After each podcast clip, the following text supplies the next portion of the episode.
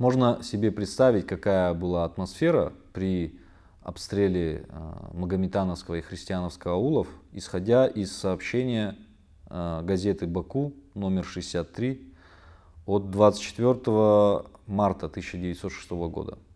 В карательном отряде полковника Ляхова находился врач Лукьянов.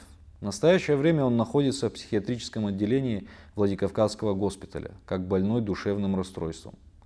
Болезнь началась с того момента, когда он увидел убитых и раненых осетин из числа мирного населения при бомбардировке артиллерийским огнем селений Христиановское и Магометановское.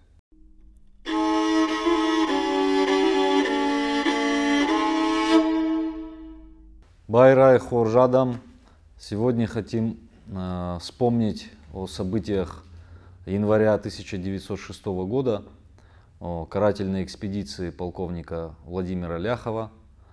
Но прежде чем перейти к этому, э, вспомним э, о конце XIX века. После окончания Кавказской войны э, и ухода махаджиров 60-е, 70-е годы XIX века были относительно спокойные, и политика Александра II подействовала умиротворяюще на Кавказ и Россию в целом. Эм, такие благотворные последствия его реформ. Однако после прихода к власти его сына Александра III эм, началось ужесточение э, политики, и не только в социальной сфере, и в том числе и в национальной. И в частности, на Кавказе были отменены э, национальные э, округа, и округа были переименованы по географическому принципу. И в плане собирания налогов была ужесточена политика, что привело к таким ну, как бы и к мздоимству, и к усилению вообще поборов, и к столкновениям с бедными горцами, которые отказывались платить завышенные налоги. В частности, в Батакаюрте и в Дигаре в 1884 году, а, в 1885 году произошли первые массовые беспорядки назовем это так, или восстание против произвола царской администрации. В частности, в христиановском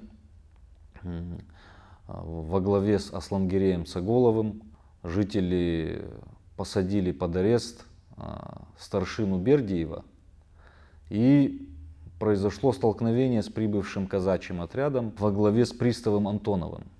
Антонов был э, побит и изгнан и он еще был сброшен в реку, как там описывается, и казачий отряд был изгнан. Причем на помощь э, дигоринцам пришли соседние ордонцы. В Батакаюрте буквально через год после этих событий в Дигаре тот же самый пристав Антонов также отличился э, при собирании налогов, тоже произошло столкновение. И участников этих волнений в Батакаюрте и в Дигаре их сослали кого в Сибирь, кого на остров Чечень, это в Каспийском море, о котором писал Коста.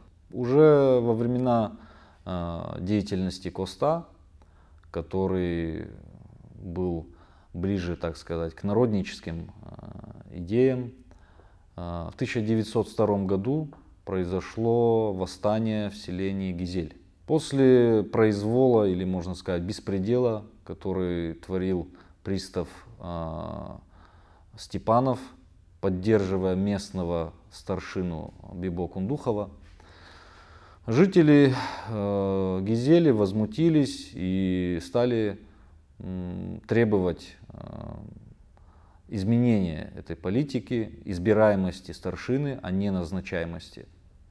И после этого произошло столкновение с войсками, прибывшими по тревоге. 58 человек были осуждены. И на судебном процессе восставшими гизельцами участвовал, э, вернее, был наблюдателем и наш великий Коста, а к тому времени уже заболевший и испытывающий такие физические страдания. Однако он пришел на процесс и промежутках судебного процесса он успел заявить самому Степанову, который ну, как бы из себя строил еще пострадавшего, как бы гизельцы надавали ему тумаков. И Коста, обращаясь к Степанову, сказал, что начальство само виновато, назначает всякую сволочь, что вызывает э, негодование и столкновение с властью.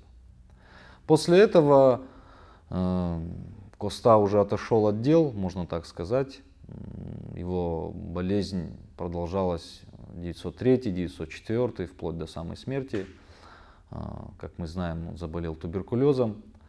Но в 1905 году по всей России после знаменитого кровавого воскресенья в Петербурге началась, э, можно сказать, первая русская революция. Ну, и, естественно, это затронуло и Северный Кавказ, в Северной Осетии, в Южной Осетии произошли массовые выступления против власти. И особенно э, отличились вот в Северной Осетии это Дегория и Алагирский район, которые, в принципе, во времена Кавказской войны в принципе, там не было особых восстаний никаких или столкновений с царскими войсками. Э, эти общества Алгирское и Дегорское считались наиболее умеренными и лояльными к царской власти.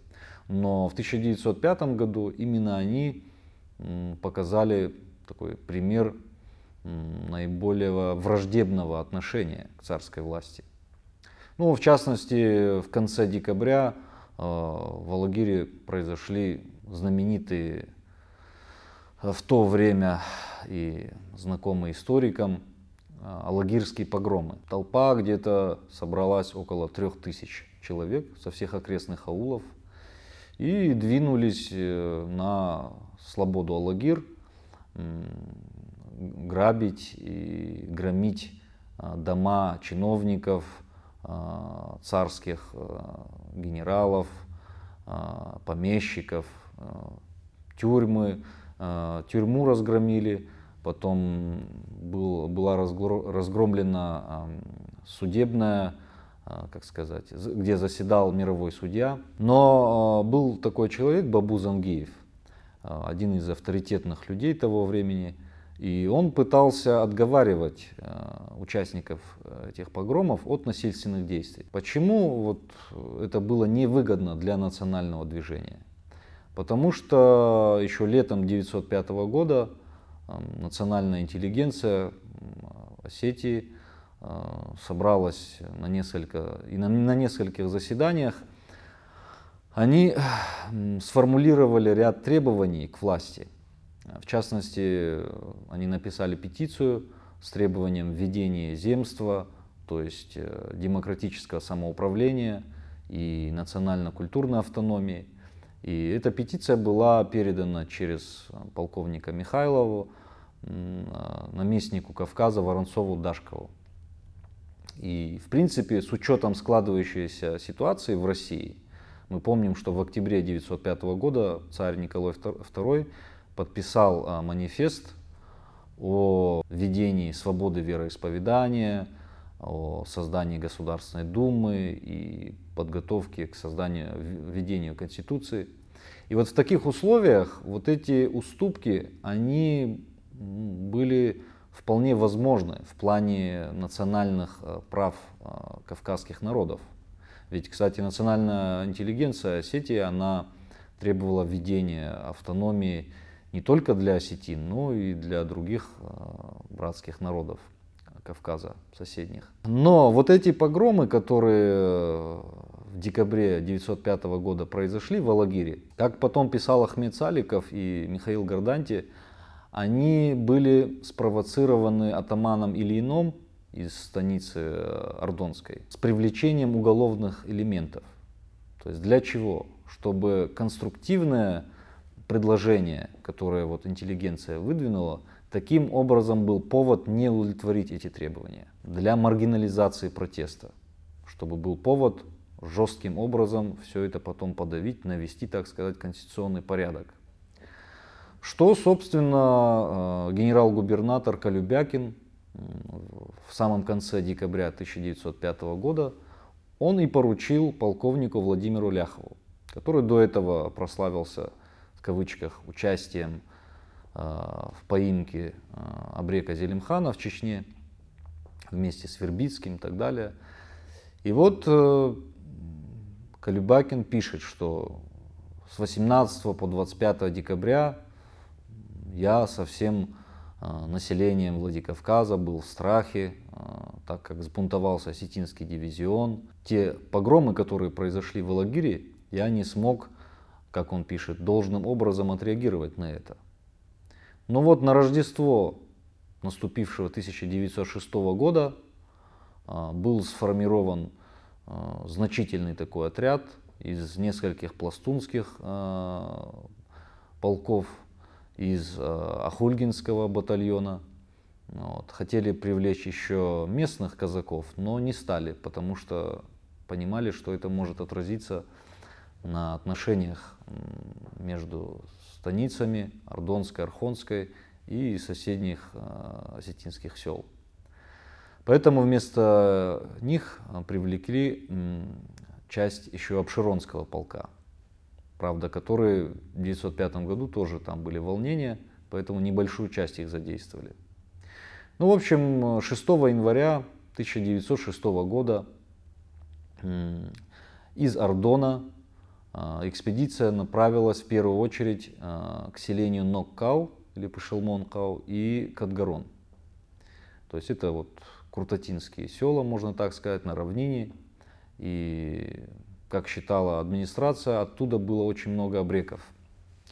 И вот э, Колюбякин через э, Ляхова потребовал выдачи всех обреков и сдачи оружия э, от всех жителей этих сел. В противном случае он говорил, что мы не остановимся перед полным уничтожением этих сел артиллерией, сравнять с землей, как говорится, эти воровские гнезда, как он называл эти селения. Ну, естественно, поначалу жители этих сел отказались исполнить эти требования. Тогда артиллерия э, стала обстреливать эти села. Собственно, и в Кадгароне, и в Ноккау было множество раненых э, и убитых среди людей. Не так было много, но погибло еще, указывается, много скота. То есть и много домов было разрушено.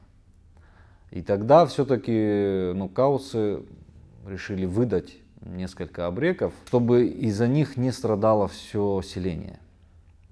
Но когда их стали выводить, э, то есть для передачи э, вот, российским войскам, вы, выбежали их родители, в том числе и многие старики. И они порывались как бы защитить своих детей, ну, чтобы их не отдать в руки, назовем так, власти. И тогда солдаты, как бы отнимая от них сыновей, стали избивать этих стариков. Вот такая сцена произошла, очень неприятная для всех очевидцев. После вот такого насилия над этими двумя селами а, экспедиция двинулась в сторону Алагира, собственно. То есть тогда это называлось селение Шалгардан. То есть сегодня это часть Алагира. То есть получив контрибуцию, а, назначив огромные контрибуции а, по 40, 50, 60 тысяч, вот, эти селения были разорены. И вот после Шалгардана, Мизура, Синдзикау, наконец экспедиция Ляхова 25 января добралась до селения Христиановское, то есть ныне Дигара когда были предъявлены такие же, можно сказать, грабительские требования к жителям Христиановского, естественно, жители отказались их исполнять. Тогда по испытанной уже методе а, Ляхов стал обстреливать с артиллерии с холма Кулдун, Христиановская. И опять также а, были созданы массовые разрушения а, погибло опять также значительное количество и скотины, и были убиты и ранены среди мирных людей. И после этого дигоринцы решили прекратить сопротивление, и все они были согнаны на центральную площадь селения. Христиановское тогда было самым крупным э, селением Осетии. И вот, э, так как с христиановцев требовали выдачи э, обреков и тех, кто им пособничал, сутки, как пишет вот, участник этой экспедиции, их продержали в том числе и ночью, в том числе женщин, детей с грудными младенцами, их продержали на улице в холодное, ну, вы представляете себе, что такое 25 января, то есть это очень холодная погода тогда еще стоит на улице. И вот в такое время на таком холоде продержали всех христиановцев, в том числе женщин с детьми. После этого множество малышей погибло. Вот в результате такого варварского, можно так сказать, отношения. Христиановцы согласились э, с теми требованиями, которыми выдвинула российская власть. А, экспедиция а, или экзекуция двинулась к соседнему Магометановскому селу, которое ныне называется Чекала. И вот там произошли наиболее ожесточенные столкновения. Э, чекалинцы, как пишут очевидцы, под воздействием своих мул решили э, оказать сопротивление, не подчиняться требованиям российской власти. И во главе с обреком э, Галибзау Цумаевым произошло кровавое столкновение, и в результате артиллерийского обстрела более полусотни человек было убито и ранено. И опять также были произведены массовые разрушения – вот. И после этого Магометановскому было выдвинуто требование о контрибуции самой большой среди всех остальных сел. И, кстати, интересно здесь провести такую аналогию, что в христиановском священник и старшина, они были теми, кто собирали контрибуцию с населения. Вот. А в Магометановском э, муллы, наоборот, можно так сказать, подстрекали, как пишут очевидцы, к сопротивлению. Ну вот такая была э, экспедиция кровавая, можно сказать, по масштабу не уступающая э, экспедиции Абхазова или Ренинкамфа. Э, вот. Но они ни в учебниках по истории Северной Осетии, да и в других э, как сказать, материалах практически ничего не говорится. Я считаю, что это упущение, и надо знать о том, как, э, можно сказать, колониальная власть себя вела и какое сопротивление, на какие жертвы шли люди сто лет назад, чтобы отстоять свое достоинство. Как опорный материал я использовал э, книгу «История Дигоры» или, и еще «История Чикалы», и еще есть такая книга у Юрия Харуева «Аграрное движение в эпоху империализма».